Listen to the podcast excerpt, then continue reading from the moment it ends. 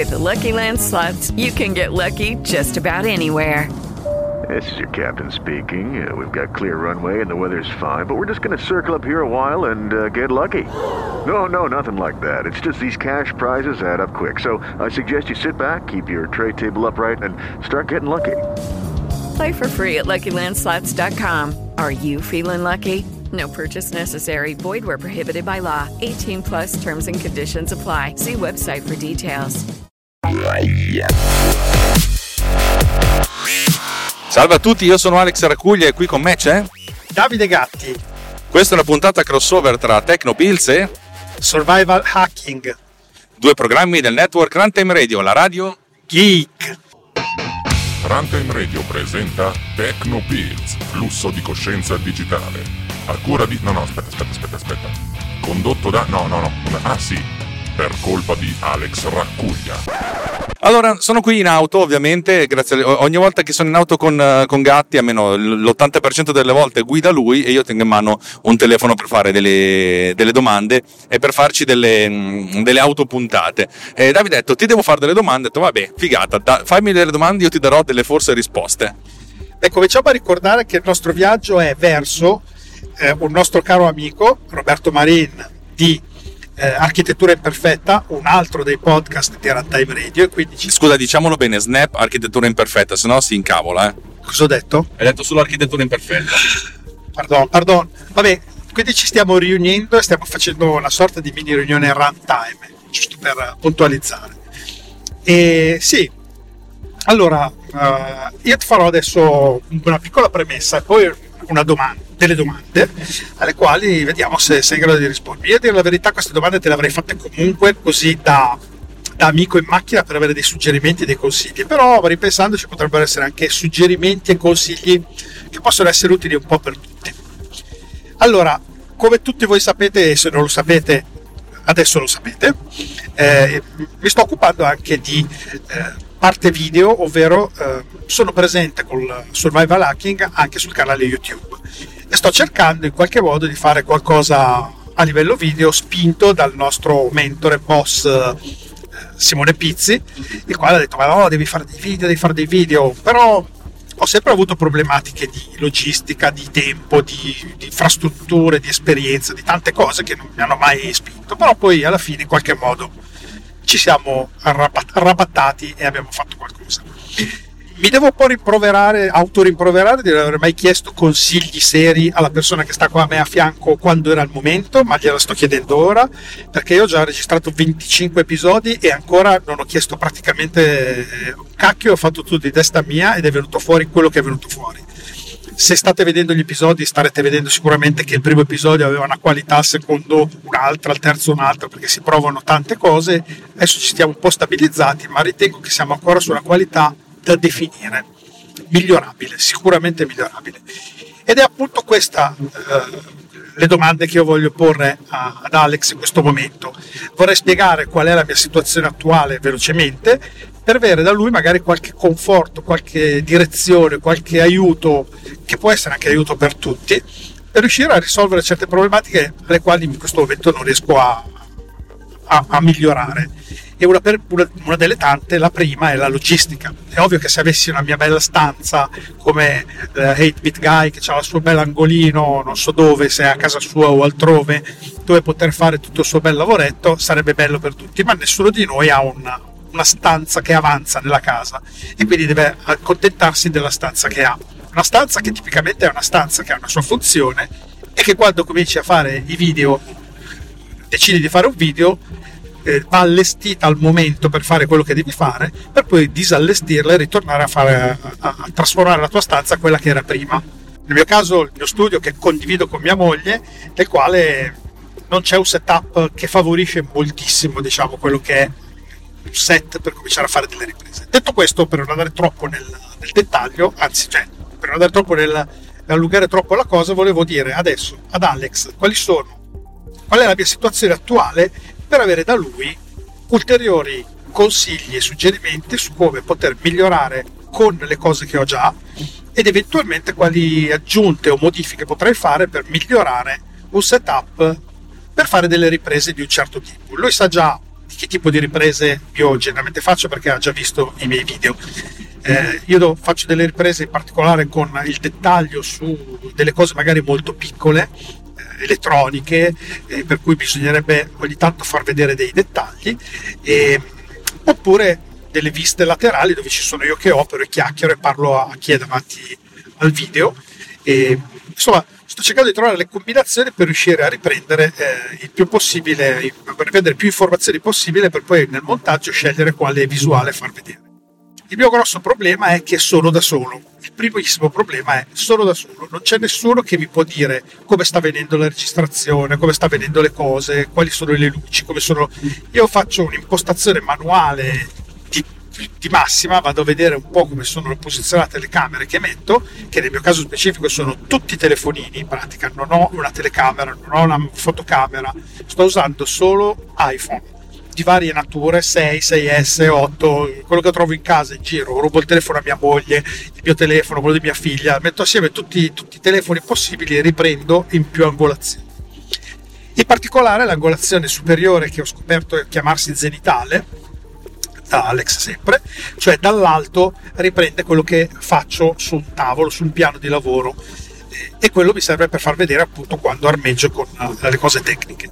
Uno laterale che mi fa vedere quando parlo e racconto un po' prima di cominciare a muovere le mani, e poi io per sicurezza ultimamente sto aggiungendo un'altra camera sempre laterale più ravvicinata, e ancora ultimamente sto utilizzando una sorta di microscopio elettronico per andare a fare delle riprese molto più ravvicinate. Quello che però vedo spesso è che le informazioni non sono mai chiare, manca veramente una persona che possa essere lì a riprendere quando fai le cose il dettaglio di quello che stai facendo e vede quello che stai facendo. Io purtroppo riprendo senza vedere cosa stanno riprendendo le telecamere, scopro dopo che avevo la mano davanti, avevo la pinzetta, mentre maneggiavo la pinzetta la telecamera era coperta dalla mano e non vedevo quello che stava facendo, piuttosto che sto saldando fuori dalla camera perché mi sono spostato e mi ricordo sempre di stare in una certa zona e quindi perdo delle informazioni. Allora, visto che perdo delle informazioni, registro con 4 camere e quando quella dove è più interessante magari non sta riprendendo il posto giusto, la becco da un altro punto, in qualche modo sopperisco la mancanza per non buttare via il video, perché se monto la roba fuori dal video alla fine non c'ho roba da far vedere, devo buttarlo via. Detto questo, poi anche per l'audio sto usando un microfono lavalier diretto, non uso l'audio quindi registrato dai vari telefonini, e quello più o meno devo dire che va abbastanza bene a livello audio. Ecco, a livello video sto scoprendo un sacco di problematiche che non riesco tanto bene a risolvere, in particolare le luci. Sulle luci sto usando dei ring a LED, luce bianca. In questo momento la luce che mi sembra la migliore è quella bianca, tipo fluorescente, molto bianca. Le lampade fanno molti tipi di luce, rossa, gialla, di varie tonalità, ma alla fine uso sempre quella proprio più bianca possibile, che mi sembra la migliore, ma probabilmente magari non è così. E sto usando 2 di queste lampade che purtroppo scopro spesso che fanno dei riflessi importanti sulle schede, che sono magari con delle parti metalliche lucide eccetera, e rompono parecchio le scatole e non c'è mai una posizione giusta per metterle quelle lampade, danno sempre delle riflessioni che rompono le palle. In totale non sono così soddisfatto del risultato, sebbene tutto sommato, insomma, dai, si riesce a capire, non c'è proprio bisogno di avere la perfezione totale, bisogna anche un attimino accontentarsi, calcolando che io proprio vado con mezzi quasi di emergenza, non ho un set vero e proprio, ho tutta roba che metto lì al volo, faccio il mio video rubando lo spazio a mia moglie che gli dico vai fuori dalle scatole per un'oretta, installo tutto, faccio quello che devo fare, poi ritorna con lei che sbuffa, che dice hai finito di fare sta roba, perché ho anche la tensione della moglie che mi stressa dicendo muoviti, ecco, insomma.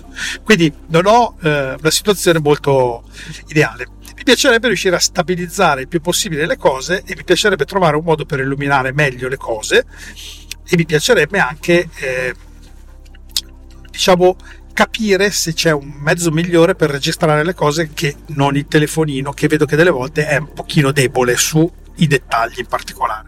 Detto questo, quindi vi suggerisco di andare a vedere su www.survivalhacking.it il canale YouTube e vedere anche voi qualcuno di questi, se ancora non l'avete visto, giusto per capire di che cosa sto parlando. Voi non vedrete la stanza, non vedrete il setup, ma vedrete il risultato finale e potrete farvi voi anche un'idea. Adesso a questo punto chiedo il consiglio che invece avrei dovuto chiedere probabilmente all'inizio, dalla puntata zero, e magari sarebbero venute un po' meglio, ad Alex su cosa ne pensa di quello che ho fatto. Lui qualcosa ha visto, per cui già può essersi già fatto un'idea, ma soprattutto, dopo che gli ho raccontato un po' come il mio setup, magari darmi qualche suggerimento cercando di utilizzare quello che ho, oppure dicendo: guarda, con quelle luci ad anello non ne esci, terrà sempre un riflesso, eccetera, devi prendere le lampade, quelle a ombrello, che cacchio ne so. Allora se prendi quella sei a posto. Butto lì, perché è un'idea che ho già in mente, però non so se effettivamente il risultato. Luci bianche, rosse, gialle, che colore dobbiamo andare, di temperatura, colore. Le telecamere dove è meglio metterle? Sopra, destra, sinistra, a lungo, in piedi, bambini, telefonini. Meglio usare le fotocamere, meglio usare altro. Non voglio spendere soldi più di tanto, per cui cerchiamo di utilizzare quello che c'è e di arrangiarci un po', ma di avere un risultato il migliore che si può. Quindi questa è la mia domanda: cosa mi suggerisce il direttore di fotografia e regista Alex Raccuglia? Allora, è una domanda bellissima, anche perché sono 6 o 7 domande messe insieme. Allora, cominciamo dalla reference che tu dici, 8-Bit Guy, che secondo me ha il vantaggio di avere questa sua scrivania che è accessibile sia da davanti che da dietro, un po' come l'isola per quelli che cucinano in televisione. Avete presente, tu guardi Masterchef, c'è il cuoco, sta dietro, in mezzo c'è il fornello e davanti c'è la camera che lo inquadra, per cui la persona non fa mai ombra su quello che inquadra. Tra l'altro un setup simile con anche la camera zenitale l'ho fatto per una serie di video di cucina che ho fatto 3-4 anni fa. Allora, il fatto di avere questa cosa è semplice, cioè essenzialmente la persona che lavora su un piano e l'operatore, adesso parlo nella situazione migliore, inquadra questo piano per far sì che appunto le mani, cioè nel senso, vengono inquadrate e viene inquadrato il dettaglio da sistemare. Posto che io ho un'esperienza decisamente sensata, perché ho girato tipo 20-25 video tutorial per De Agostini, cioè costruisci la macchina radiocomandata, costruisci il galeone, cioè scusate, il veliero, costruisci la barca radiocomandata, costruisci l'elicottero, per cui su tutte queste cose ho una certa esperienza. E con il setup è sempre stato, adesso non parliamo di luce, parliamo soltanto di geometria, persona che appunto stava seduta dietro la scrivania, metteva le mani davanti a sé e faceva il suo lavoro. Quando facciamo queste cose qua, l'obiettivo è: tu fai le cose come se io non ci fossi, però muovendoti molto lentamente. Uno tendenzialmente si è abituato, prende il cacciavite, mette la vite, cioè fa le cose in maniera molto automatica. Se tu sei zoomato, per cui alla fin fine la vite è grande come metà della tua inquadratura, perché sei proprio tirato, uno spostamento di 1 centimetro su uno schermo da 40 pollici significa uno spostamento di mezzo metro, per cui capisci che ogni singolo movimento diventa enorme, per cui cioè, tutti gli detto: fatti una pera di Valium, non berti un caffè, vai tranquillo, aggira. E a volte succedeva: guarda, ti ho inquadrato male, svita la vite e riavvitala. Questo è comodo perché non devi saldare, non c'è quella roba lì.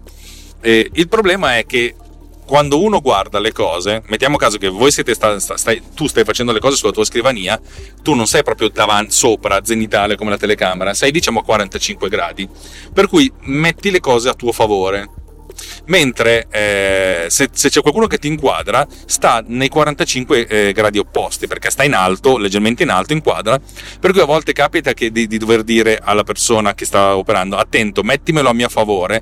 Diventa più difficoltoso per la persona fare il lavoro, cioè significa per te saldare come se fossi saldando una cosa inclinata verso l'altro, però diventa favorevole per la camera. Ovviamente queste cose qui sono tutte cose un po' teoriche, anche ipotetiche. Uno deve anche giustamente, uno dice: no, avrei voluto partire con, ognuno parte con quello che fa, scopre se la cosa gli piace. Credo che ti piace, visto che hai fatto 25 episodi, a questo punto è il momento di fare un minimo, se non un investimento di soldi, un investimento di ricerchiamo cosa possiamo fare. Allora, quando si fanno delle cose zenitali, che sono le cose più delicate perché tu hai delle cose che vuoi saldare, l'obiettivo è quello, secondo me, di preparare la camera, avere la camera migliore, non zoomando, cioè l'iPhone a 4K non zoomare, perché altrimenti perdi di risoluzione. Potresti fare, se lavori in Full HD, zoomare, però io lascerei in 4K e poi andrei a fare un zoom in post produzione. L'idea è quella di guardare cosa sta inquadrando l'iPhone e sul piano segnarsi con degli scotch dove sono i punti dell'inquadratura, i bordi dell'inquadratura. In questo modo sai che se vai oltre questi bordi dello scotch non sei più inquadrato. Questo può risultare essere un'area di grande come un foglio A3. Se fosse un'area come un foglio A5 sarebbe molto meglio, perché così hai 20x15 e sai che quell'area lì è inquadrata e devi cercare di stare su quell'area lì. E diventa molto scomodo per certi versi, immagino, fare saldature. Sì, diciamo che i problemi che ho riscontrato con questo tipo di problematica, con la zenitale in particolare, all'inizio erano proprio gravissimi.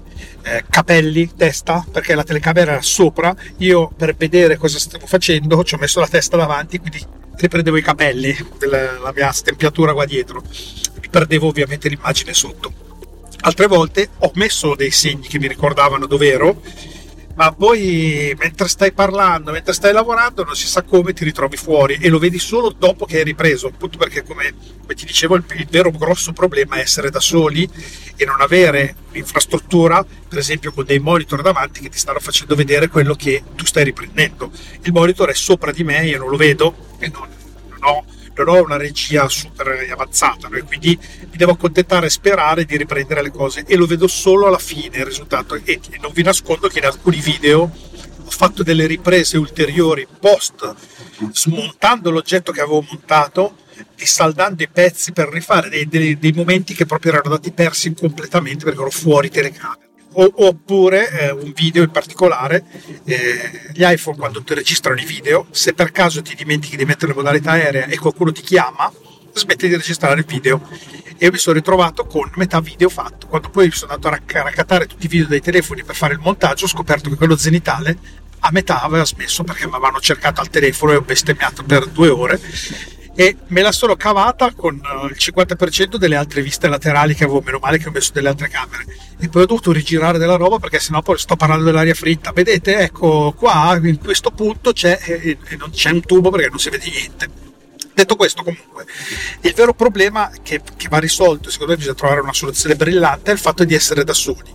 Io l'area che ho è abbastanza grande, devo dire.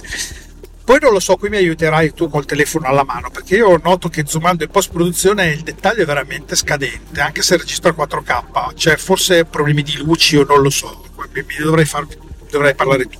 Aspetta, una cosa alla volta. Allora, la camera zenitale, secondo me, per quello che stai facendo tu ti devi trovare, devi capire qual è la massima altezza dell'occupazione. Metti caso che tu devi far vedere l'avvitamento, lo svitamento, la saldatura, e tu ti devi fare una sorta di altezza tipo 20-30 cm, questa cosa qua dal piano, e mettere la camera zenitale più bassa possibile. Teoricamente tu dovresti mettere la camera zenitale all'altezza dei tuoi occhi. Sì, però poi dopo il problema è che quella zenitale si vede quando ho l'inquadratura laterale dove parlo con la gente, cioè lì la telecamera è tutto il trumone con la telecamera sopra, che nel mio caso è una roba posticcia volante attaccata con lo scotch, è una roba brutta, e quindi io cerco di stare fuori camera con la zenitale al di sopra della mia testa, in pratica, per evitare che sia in camera laterale quando faccio le riprese laterali. C'è anche un po' di estetica di quel genere, perché sennò si vede sto coso brutto, insomma, anche quello è un altro problemino. Io però, secondo me, darei più prevalenza a quello che stai saldando. Secondo me la gente è più interessata a quello che alla tua faccia. La tua faccia la sa, la conosce. Detto questo, allora un altro approccio è, che secondo me, prima ancora di parlare di luci, è invece di sceneggiatura. Metti caso che tu devi dire, io devo saldare questo chip in questa posizione, io farei questo, farei una foto dall'alto, alla massima qualità possibile, e poi spiegherei, nel senso, adesso andremo a saldare questo chip qui e fai vedere nella foto i piedini che vuoi andare a saldare. Così fondamentalmente stai preparando lo spettatore, dice aspettati di vedere questa cosa qui. Poi se ti perdi la saldatura del terzo piedino fa niente, perché ti ho fatto vedere prima, ti ho fatto vedere cosa andrò a fare. E così lo stesso, nel senso, spiegare adesso andremo a saldare questa roba qui, e così puoi anche evitare di far vedere, di parlare durante la saldatura, che è una cosa che secondo me ha un suo senso. Poi, prima di andare avanti, la questione delle luci. Allora, è una cosa che ho imparato anch'io. Una delle prime cose che impari quando fai la direzione della fotografia è, stando vicino ad altri direttori della fotografia, che difficilmente nella vita e soprattutto nella vita reale, c'è il sole, che è una fonte di luce direttissima, e lì una palla di fusione nucleare a 150 milioni di chilometri da noi che emette talmente tanta luce. Adesso siamo a mezzogiorno, alle 11 di mattina, fondamentalmente vediamo delle ombrenette che vengono proiettate. Le ombrenette nelle telecamere vengono prese male, perché mentre la sensibilità del nostro occhio è tale per cui riusciamo a vedere cosa c'è nell'ombra, una telecamera fondamentalmente o vede la cosa illuminata o la vede la cosa in ombra, per cui se c'è qualcosa in ombra, che tu ti fai ombra in qualche modo, questa ombra, questo contrasto elevato fa sì che quella roba lì diventa una roba nera e non si capisca. Di conseguenza, quando si fanno inquadrature di quasi tutti i tipi, dalle persone ai dettagli, si usa la luce riflessa.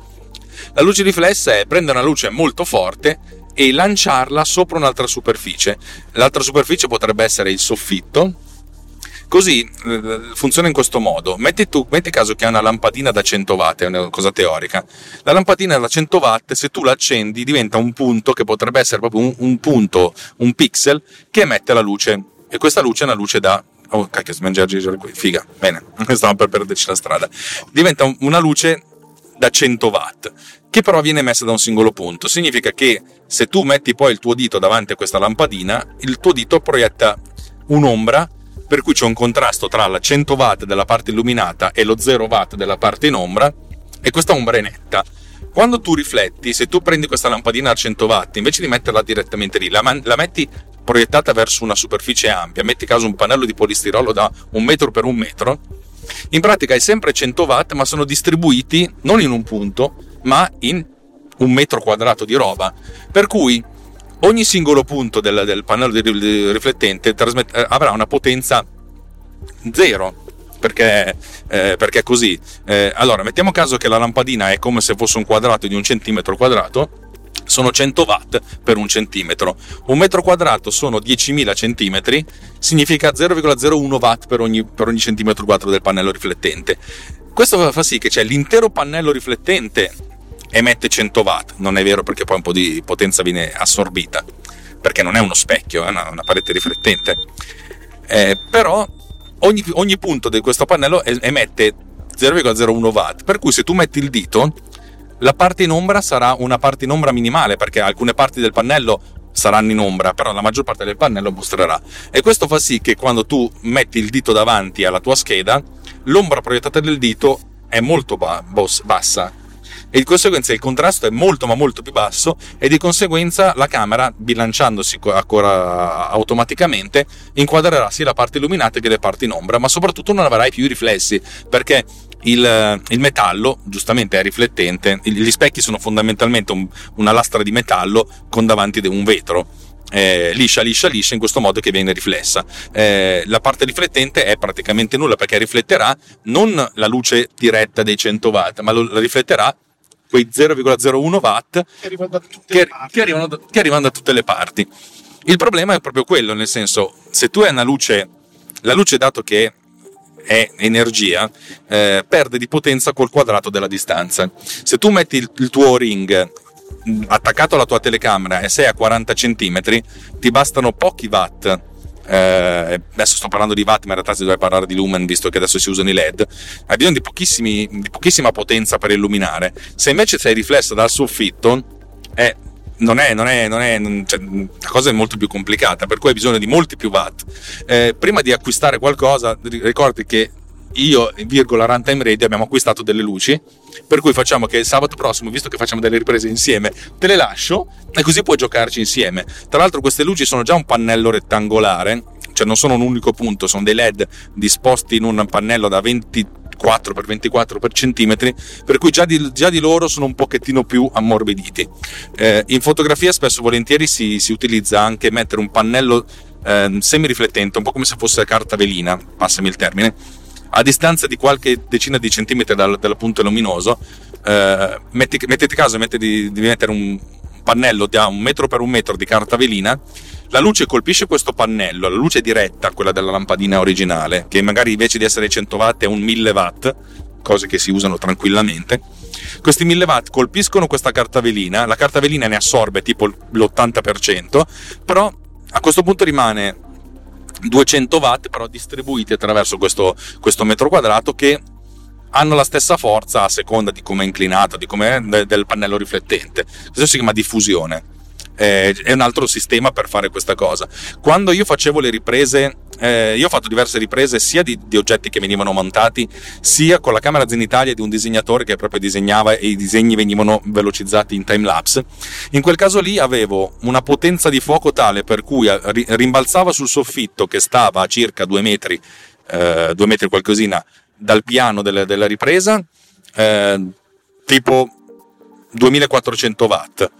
E poi con dei pannelli riflettenti posti ai lati della camera c'erano anche lì, fammi fare i conti, 1600 più 1600 watt riflessi lateralmente verso la persona, per cui alla fin fine si otteneva un grandissimo diffusone che illuminava un po' tutto nello stesso modo, che dal punto di vista drammatico è la cosa meno drammatica del mondo, è un apri tutto di Duccio in Boris. Però se l'obiettivo non è essere drammatici ma essere informativi, cioè che l'obiettivo non è dare delle emozioni ma dare delle informazioni, sto facendo un tutorial, vuoi che la cosa si capisca, in questo caso è molto forte. Quello che potresti fare tu è, usando queste due luci, poi è un po' complicato perché comunque occupano spazio, devi alimentarle eccetera eccetera, metterne una a circa 1 metro dal soffitto e farla rimbalzare sul soffitto, metterne un'altra di fianco alla camera laterale che mandi luce sulla parete che hai di fronte a te. In questo modo hai due riflessioni, una un po' debole dall'alto e una un po' più forte dal davanti, e queste due già dovrebbero darti molta più morbidezza. Alla fine tutto diventa morbido, la luce è meno è dura, più è comprensibile. Ma anche questo, tu dici che sistema anche il problema sul piano di lavoro, o è questo è l'illuminazione generale un po' per tutto, e sul piano di lavoro bisogna anche concentrarsi con qualcos'altro? Allora, questa l'ho pensata più per il piano di lavoro, però effettivamente se utilizzando la luce riflessa sulla parete frontale, secondo me ti dà anche un minimo di non dico di drammaticità, però dato che viene dalla camera laterale, non ti viene proprio dal fronte, potrebbe essere questa cosa vuol fare, potrebbe essere la giusta illuminazione. Ricordi comunque, nel senso, tu non sei magari lo sai anche, però in questi video che vuoi fare non stai facendo Shylock di Shakespeare nei Mercanti di Venezia, stai dicendo vi insegno a fare una cosa, la gente ti guarda perché sei simpatico tu, ma perché vuole imparare. Più che vi insegno, vi spiego come io faccio questa cosa, che è un approccio ancora più bello, perché secondo me appunto è ancora più didattico, nel senso, anche perché poi tu hai una grandissima conoscenza e ti dici l'ho fatta così, che poi in realtà è un po' tutto quello che facciamo nel runtime. Nessuno di noi fa il vate, se non facciamo il vater, nel senso di l'abbiamo fatta così, o se vi può servire bene, altrimenti amici come prima. Esatto, proprio lo spirito è quello, lo spirito di quello di far vedere. Il mio ha anche un tocco in più, il mio è quello che vuole stimolare in qualche modo chi anche non è esperto di elettronica, ma ha quella piccola voglia di avvicinarsi, di voler scoprire qualcosa di più. Gli faccio vedere che non è così difficile e che con anche pochi soldi e con mezzi anche di fortuna, dimostrati anche dai mezzi che utilizzo proprio per registrare il video, ma anche con quelli col quale opero, ho scelto proprio di operare con degli strumenti a basso costo e minimali, senza esagerare, e da quel punto di far vedere alle persone che l'approccio all'elettronica con pochi soldi è possibile assaggiare e verificare un po' com'è e capire se piace o non piace, senza appunto investire chissà quanti soldi. E lo spirito si ripercuote sia sulle strumentazioni sia anche su come viene generato questo video. Non vado in uno studio mega super per fare il video fighissimo per avere i 100 milioni di views. Semplicemente voglio cercare di tramandare un po' questa passione che ho dell'elettronica, per come l'ho imparata e per come a me piace farla, cercando appunto di guardare anche il portafoglio. Infatti scelgo sempre delle scatole di montaggio da 8€, 5€, 3€, utilizzando un saldatore da 6€ e uno stagno da 1€ e una pinzetta da 2€, quindi con 20€ di investimento uno può dire prova a fare questa arpa laser, vediamo. Poi, se sei fortunato, seguendo le istruzioni passo passo che vi faccio vedere, riuscite a ottenere il risultato, potrebbe essere entusiasmante, darvi una spinta a fare qualcosa poi di più e investire magari in qualcos'altro di più in strumenti. Questo è lo spirito, ecco, magari non l'ho mai spiegato, lo dico ora. E ritorno sulle luci, va bene, ho compreso già un po' di cose che poi dopo mi farei vedere meglio nel dettaglio, ma ho capito. E volevo aggiungere un piccolo pixel sul colore delle luci. Invece, cosa mi suggerisci o cosa mi dici sul colore delle luci? Allora sì, ti dico un'altra cosa prima, perché mi stavo dimenticando. Tu stai seguendo comunque il principio di riprendo con quante più camere possibile, che è il principio con cui venivano fatte le sitcom negli anni 80, anche 90, nel senso si giravano le cose con tutte le telecamere accese in modo tale che da qualche parte qualcosa si prendeva. Perché così? Perché non c'era neanche la possibilità, neanche il tempo di rifarla un'altra volta, e tutte le telenovele, le soap opera vengono fatte in questo modo. È giusto, perché nel mio caso spesso non posso più rifarla a meno che non ricompro ancora l'oggetto che ho fatto vedere per rimontarlo, perché una volta montato è difficile ritornare indietro. Sono cose che una volta fatte bisogna riuscire a prendere il primo colpo, e come ti dicevo il mio grosso difetto è di essere da soli, non vedere quello che sta succedendo. Una sitcom magari ci sono 4 cameraman che stanno vedendo quello che riprendono e vedono che la macchina sta funzionando e vedono che stanno inquadrando la zona giusta, e quindi già è molto vantaggioso. Io lo so solo alla fine se è venuto bene o no. Una cosa che potresti fare, secondo me non è neanche sbagliata, è utilizzare se tu usi un telefono come camera zenitale, potresti catturare l'audio il video del telefono direttamente da computer con QuickTime Player. Tu fai nuova cattura video e selezioni come sorgente, invece di utilizzare la webcam che non hai tra l'altro, probabilmente utilizzare il telefono, così hai il monitor che ti fa vedere effettivamente cosa sta riprendendo. Per quanto concerne lo zoom, prima di tornare a fare per parlare della risposta, lo zoom, allora gli iPhone sono dei telefoni cellulari che fanno degli ottimi video. Probabilmente se tu avessi in mano un iPhone 11 Pro le cose sarebbero effettivamente differenti. Che cosa significa? Significa che in condizioni di luce normali l'immagine non è sufficientemente luminosa. I sensori dei telefoni sono grandi come un minchiesimo, cioè 2-3 mm, significa che praticamente ogni singolo fotone che arriva su questi cosi genera un minimo di disturbo, per cui dato che i fotoni che arrivano sono pochi perché l'aria è poca, l'immagine è leggermente disturbata. Questo disturbo viene compresso in tempo reale dal compressore che lavora in 4K, in H264, significa che l'immagine diventa veramente sgranata.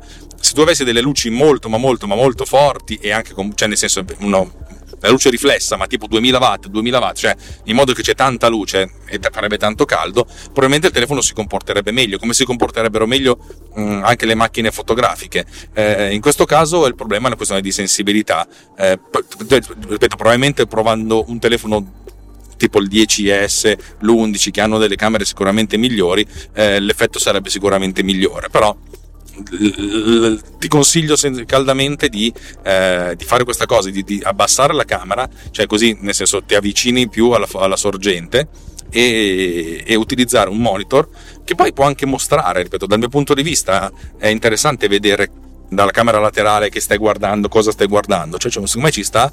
Tu lo metti a schermo intero, vedi cosa stai guardando e stai inquadrando, e poi un giorno potresti arrivare al punto tale per cui non guardi più neanche con gli occhi di persona, ma guardi direttamente l'immagine nel monitor, perché hai imparato a muoverti in questo modo.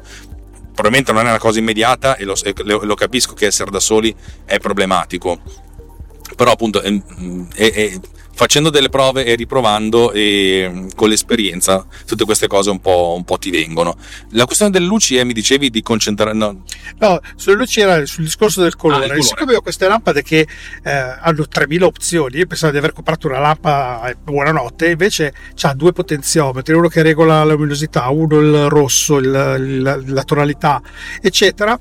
Allora mi domando quale sarà la tonalità giusta. Io ho provato a fare un po' di esperimenti, mi sembra che tutto al di fuori del bianco super bianco in qualche modo non sia ottimale. Magari mi sbaglio, invece tiene tutto bellissimo se lo fai tendente al giallino, che ne so. Se fai una luce così vedrai che poi al risultato finale viene un video che sembra molto più professionale. Non lo so, io sull'esperienza del colore, tu sai bene che io ci ho anche provato a fare la correzione colori, io proprio impedisco, proprio non sono capace, non esiste, non lo so, non riesco a vedere quello che vedi tu quando correggi il colore. Io giro finché non vedo qualcosa che piace a me, ma che non ha una scientificità, lo faccio così e non funziona mai. Tu invece mi hai fatto vedere dei tutorial, c'è proprio un sistema per vero, non è una cosa soggettiva per regolare le cose. Io invece non riesco a trovare questa cosa qui. Allora io so che posso regolare queste lampade e al momento non regolo niente, vado col bianco fluorescente. C'è un suggerimento su questo, qualcosa che posso fare per migliorare? Esiste magari uno strumento, magari anche un'app sul telefono che ti dice guarda, regola le luci in modo che ottieni questa riflessione, questa tonalità, in modo da avere qualcosa di buono? O no, sostanzialmente ci vuole l'esperienza di decennale. No, non ci vuole esperienza decennale. Allora, la prima regola è che tutte le luci devono avere la stessa temperatura di colore. La temperatura di colore deriva dal fatto, che è espressa in gradi Kelvin, della luce che viene emessa quando viene scaldato un coso, non mi ricordo che cosa, con quella temperatura.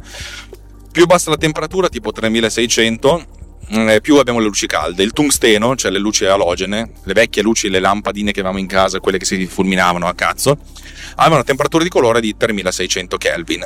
Le luci a scarica, che sono quelle i LED freddi, diciamoli così, hanno 5200 Kelvin, con tutto quello che ci sta in mezzo. Le luci, quelle a risparmio energetico, quelle lampadine che fanno quella luce di merda, quelle che si scaldano un attimo, quelle stanno un pochettino a metà strada. L'obiettivo, l'idea è quella che tutte le luci devono avere lo stesso colore. Anche se tu hai, e magari fa poco effetto, la luce del tuo studio accesa, allora tutte le luci devono essere regolate su quella luce lì.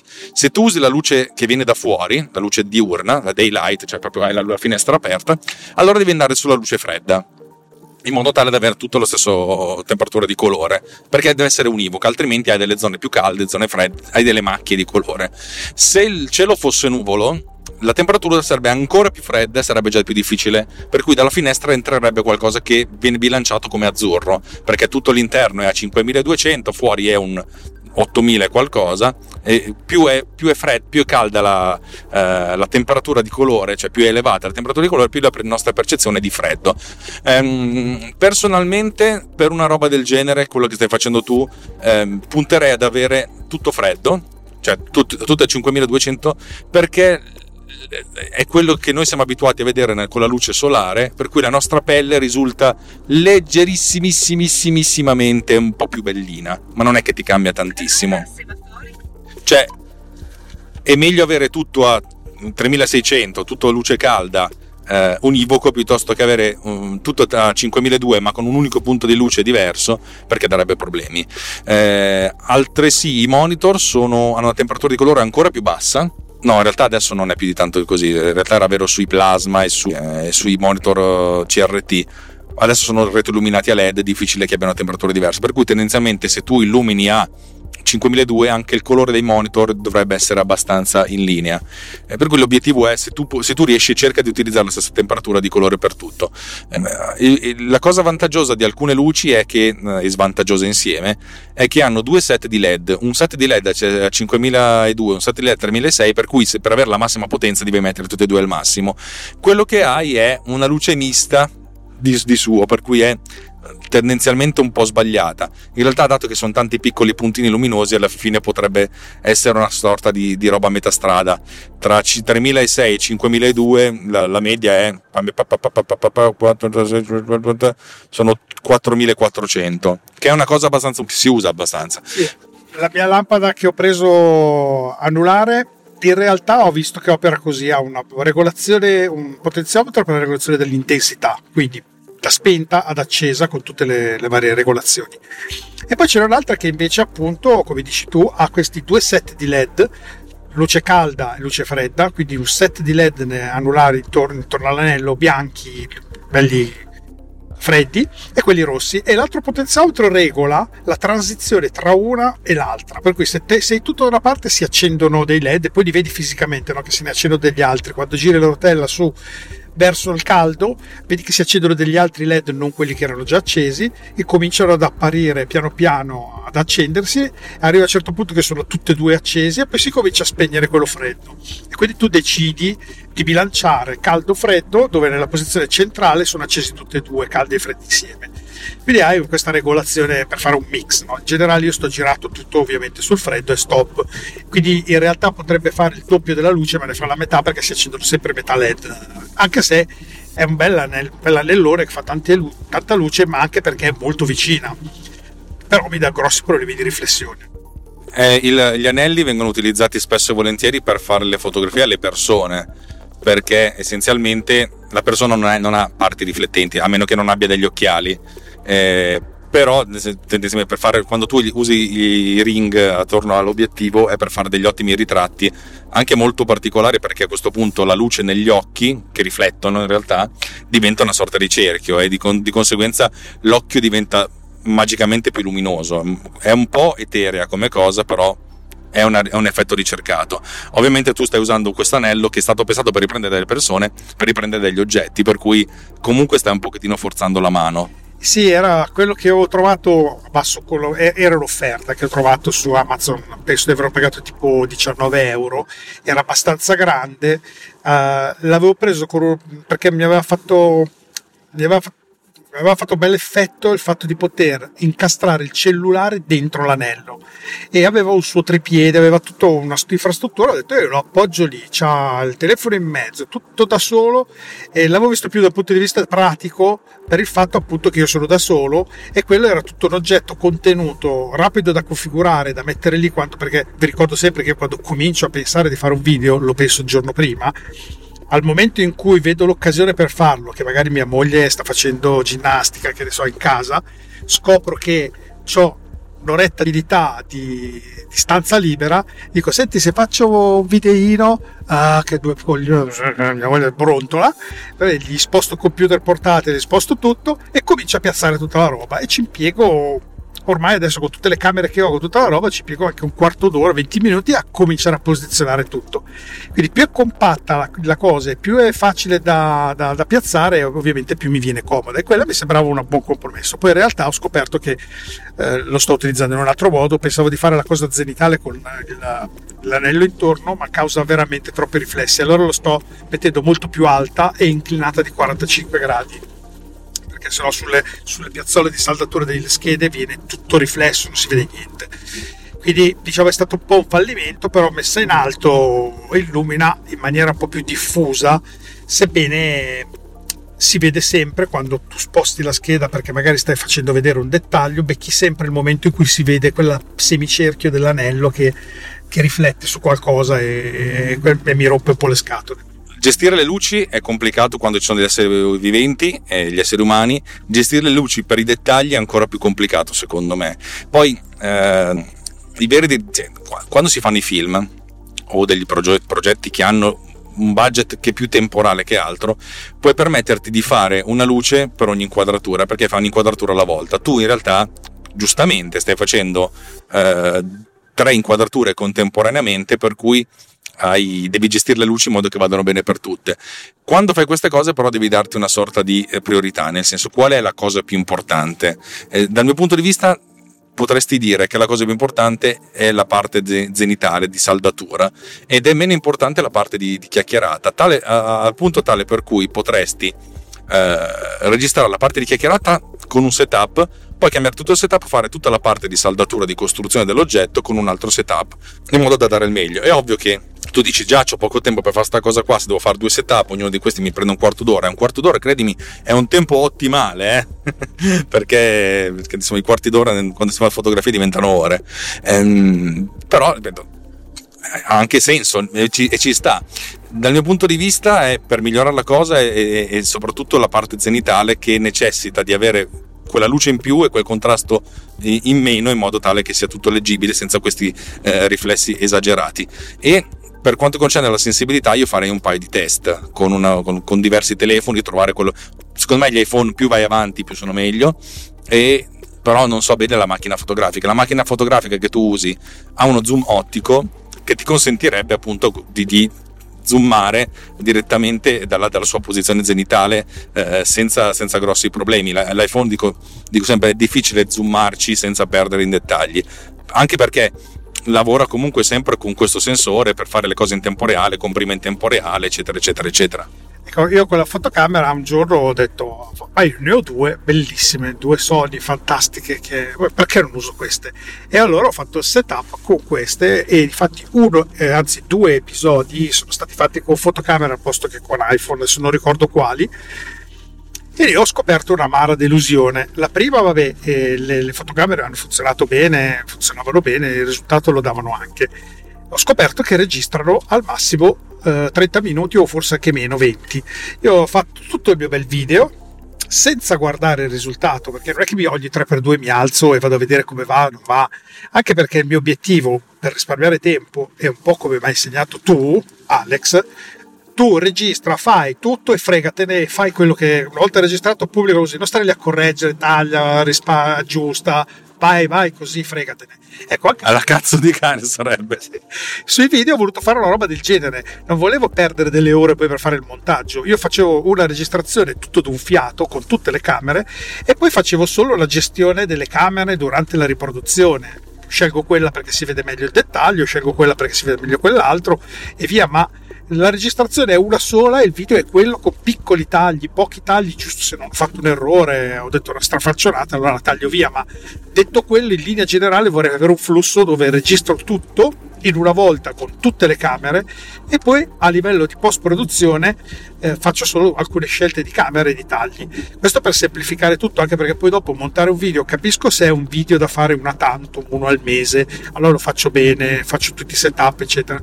Considerato che devo farne uno alla settimana e la qualità sia importante ma limitatamente ad alcuni dettagli che poi andrò a migliorare, appunto quelli che hai detto prima sulla zenitale, però in linea generale mi piacerebbe fare un flusso unico senza fare multiriprese, che poi ho anche un'esperienza limitata nel montaggio e andrei poi in confusione, ho paura che viene fuori un casino, insomma.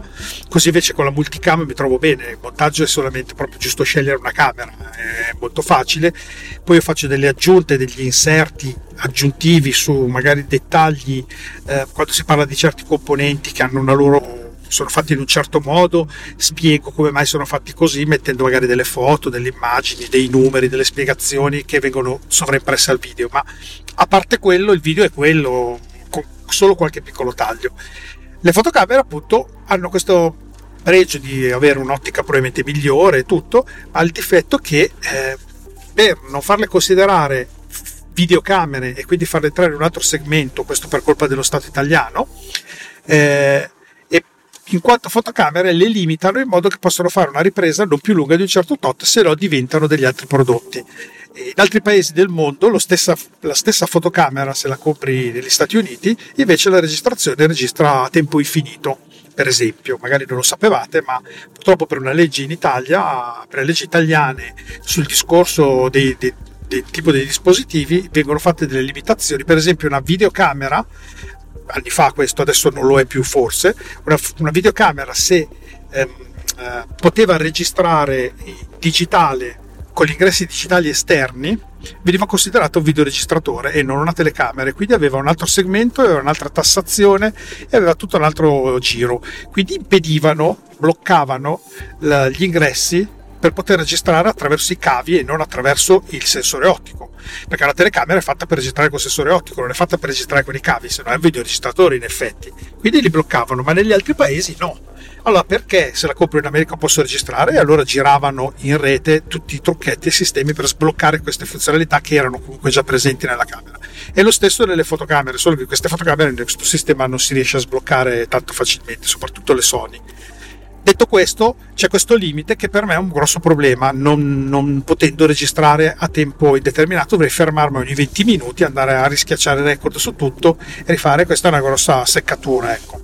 Anche qua non credo che ci siano soluzioni se non registrare attraverso un, come dicevi prima, come si chiama, QuickTime, piuttosto che usare il computer per registrare e usare loro come pure sensori di rilevazione di immagine, basta, non come fotocamera che registra autonomamente. No, in realtà io lascerei quanto più possibile la registrazione sul device, utilizzerei QuickTime solo come visualizzazione, come monitor, perché secondo me ti perdi qualcosina, perché già il telefono farebbe una sua compressione, non so se QuickTime si becca il video che arriva compresso e lo la salva così com'è, probabilmente sì, ma immagino che l'invio del video compresso sia un po' più compresso di quello che salva, a naso, però poi magari potrebbe essere diverso. Poi io dovrei registrarne 3, dovrei anche avere 3 questi flussi da registrare, questo si complica un pochino la situazione.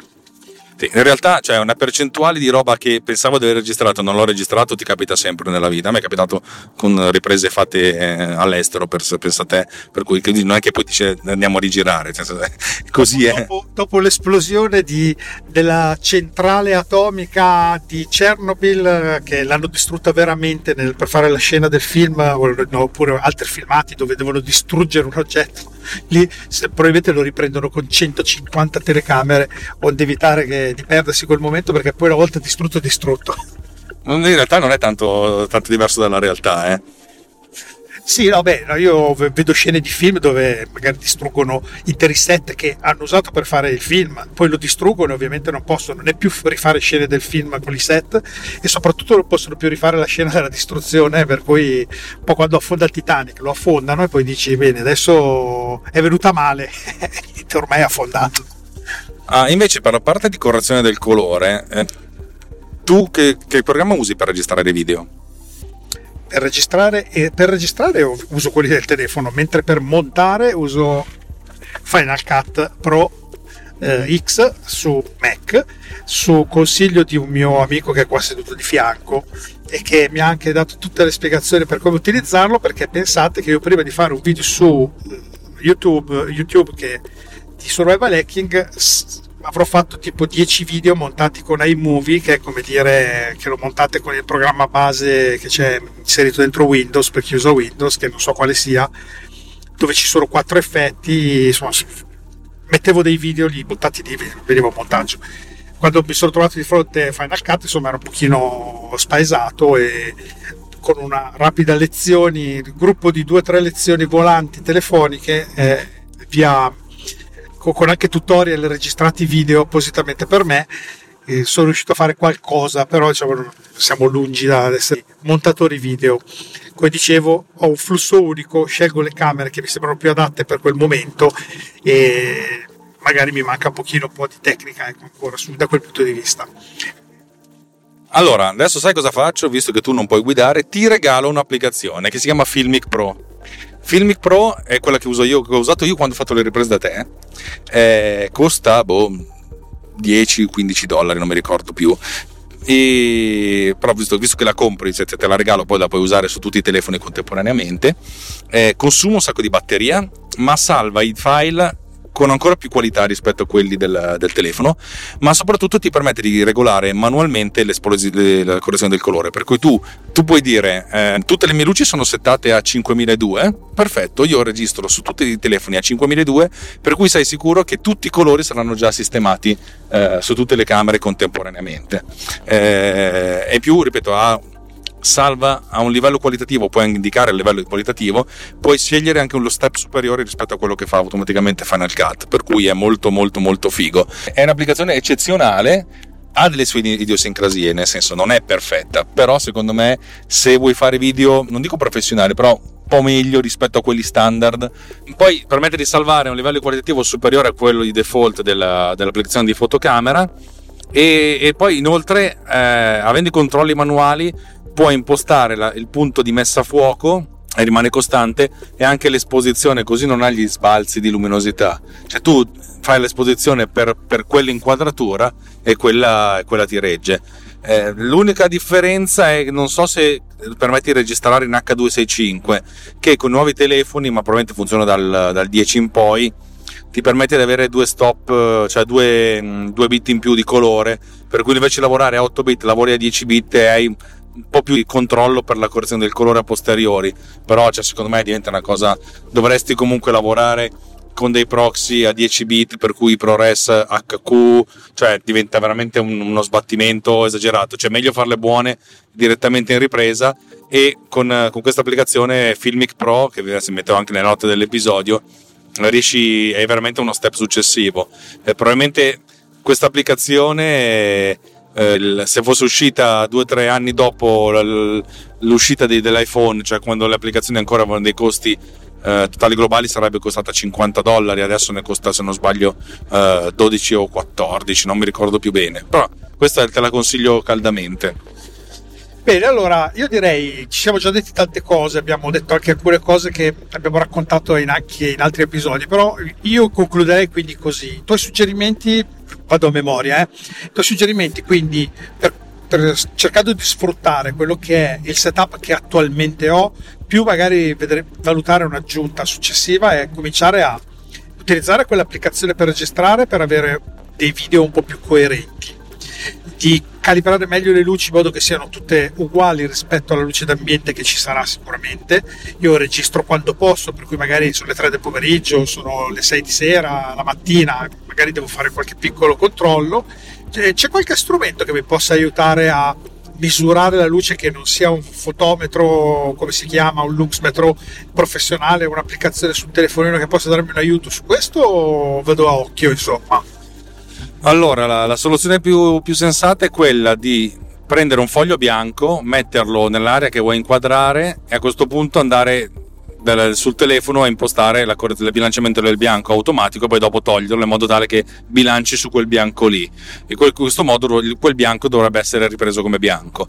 Comunque funziona meglio se in qualsiasi ora del giorno tu imposti la luce fredda, i 5200, e così fondamentalmente sei a posto senza grossi problemi, perché potrebbe anche darsi che una camera inquadra il bianco in maniera leggermente diversa, per cui c'è un minimo di sfasamento.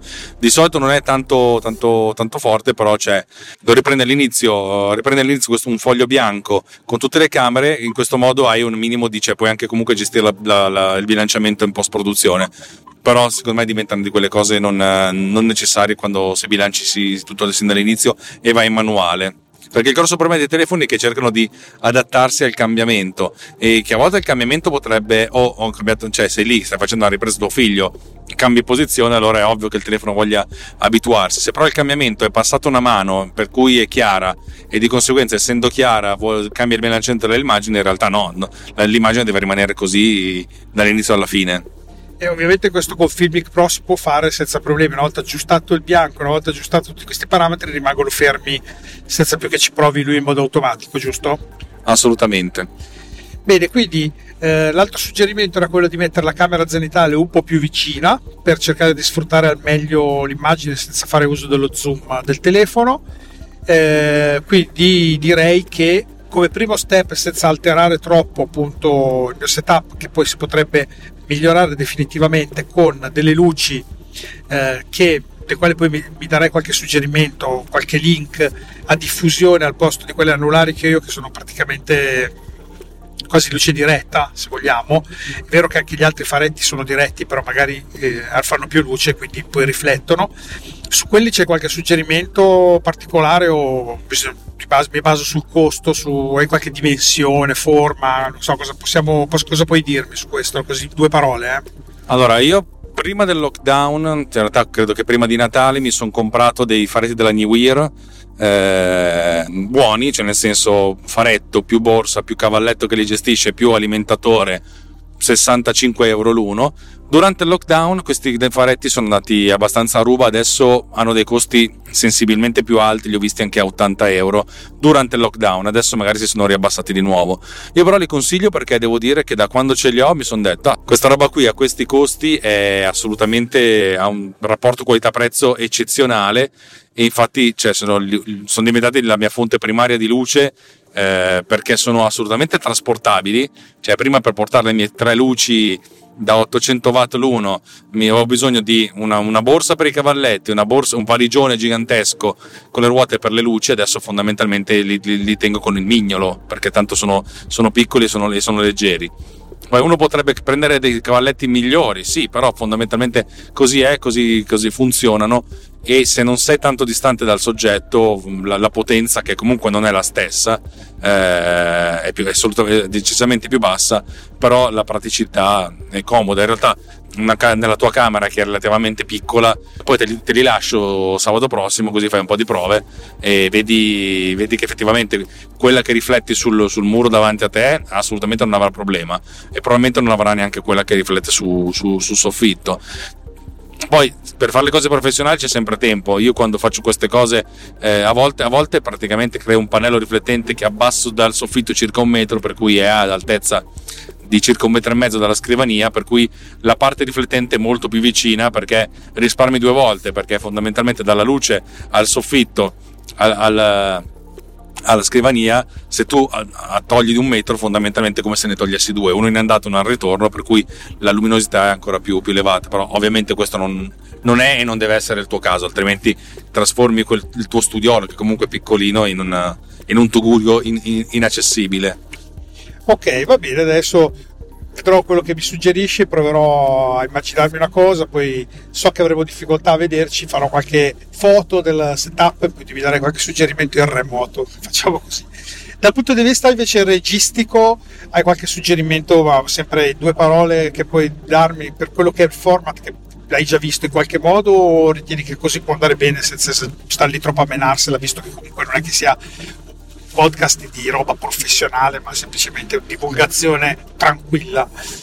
Ma come ti ho detto, cioè, secondo me potresti spezzare, fare una parte introduttiva con un setup e poi farla anche finale eventualmente con un setup, mentre fare la parte operativa in un altro modo. E l'altro consiglio è, prima di fare delle cose, fare una foto alla scheda in alta qualità, comunque le foto vengono a qualità migliore, e andando a indicare adesso faremo questa roba qui, per cui indicherai nella scheda con della grafica adesso andiamo a saldare questo, andiamo a saldare quest'altro. In questo modo anche se si perde un minimo di inquadratura, perché c'è il tuo dito davanti, fondamentalmente hai già spiegato cosa stai andando a fare, per cui quella diventa una parte più operativa e meno, cioè la gente non c'è più bisogno di capire quale buco va a saldare, perché l'hai spiegato prima.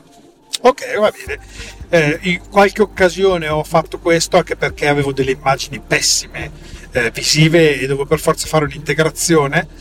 Altre volte l'ho fatto anche per dare un aiuto concreto a chi deve fare la cosa o volesse tentare di fare quella cosa, magari dare un suggerimento più chiaro.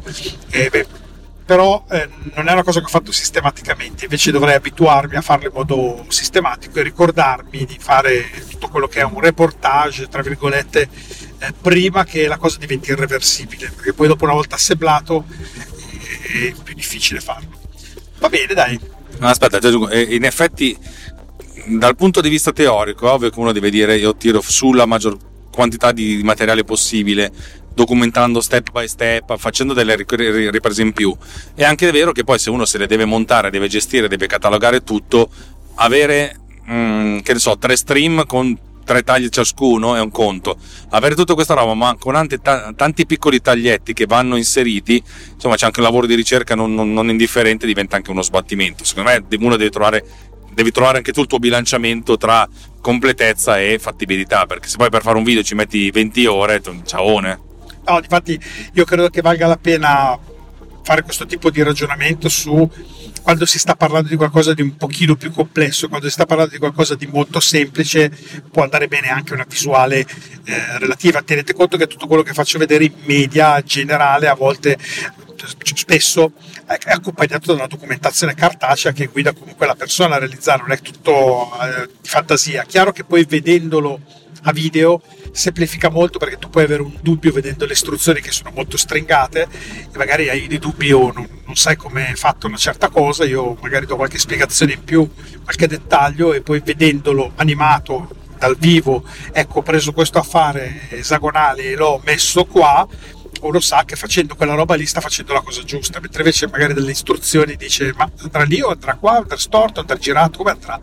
Allora, diciamo, invece quando la scheda è molto complicata, tipo l'ultimo episodio che è uscito da poco sull'oscilloscopio, è abbastanza elaborato e lì ci sono molti dettagli, appunto perché è un po' più complicato degli altri. Va bene, direi che ho risposto alle tue domande.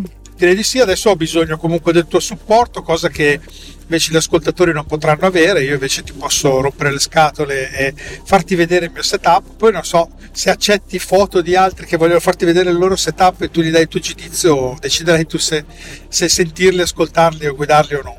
Allora, l'ho fatto con Strozzi, che mi ha praticamente continuato a fare fotografie e riprese del suo studio, in cui continuava a spostare le luci, per cui posso gestirlo. Non è facile, mentre da te probabilmente vengo a trovarti a casa tua e chi se ne frega.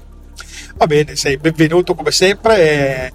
Quando avrò tutto l'armamentario e un episodio da fare, sicuramente troveremo il modo di di vederci e di chiudere un po' di buchi che ho nella mia esperienza, che è limitata in questo settore, in questo campo, e mentre invece tu hai un pochino leggermente qualche esperienza in più, eh? Esatto. Ogni tanto mi capita di farlo. Va bene, allora direi che da Davide Gatti per Survival Hacking è tutto, e a questo punto da Alex Raccuglia di Tecnopillz è tutto. Alla prossima puntata, ciao! Ciao ciao!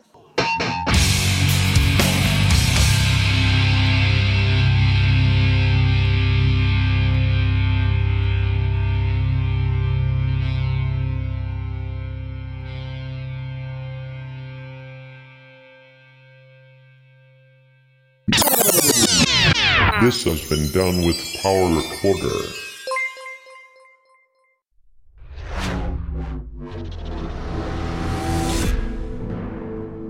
This podcast is edited with Producer.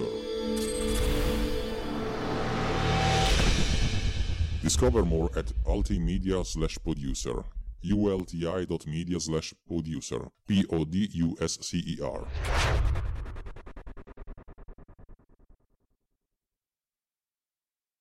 With the Lucky Land Slots, you can get lucky just about anywhere. This is your captain speaking. We've got clear runway and the weather's fine, but we're just going to circle up here a while and get lucky. No, nothing like that. It's just these cash prizes add up quick. So I suggest you sit back, keep your tray table upright, and start getting lucky.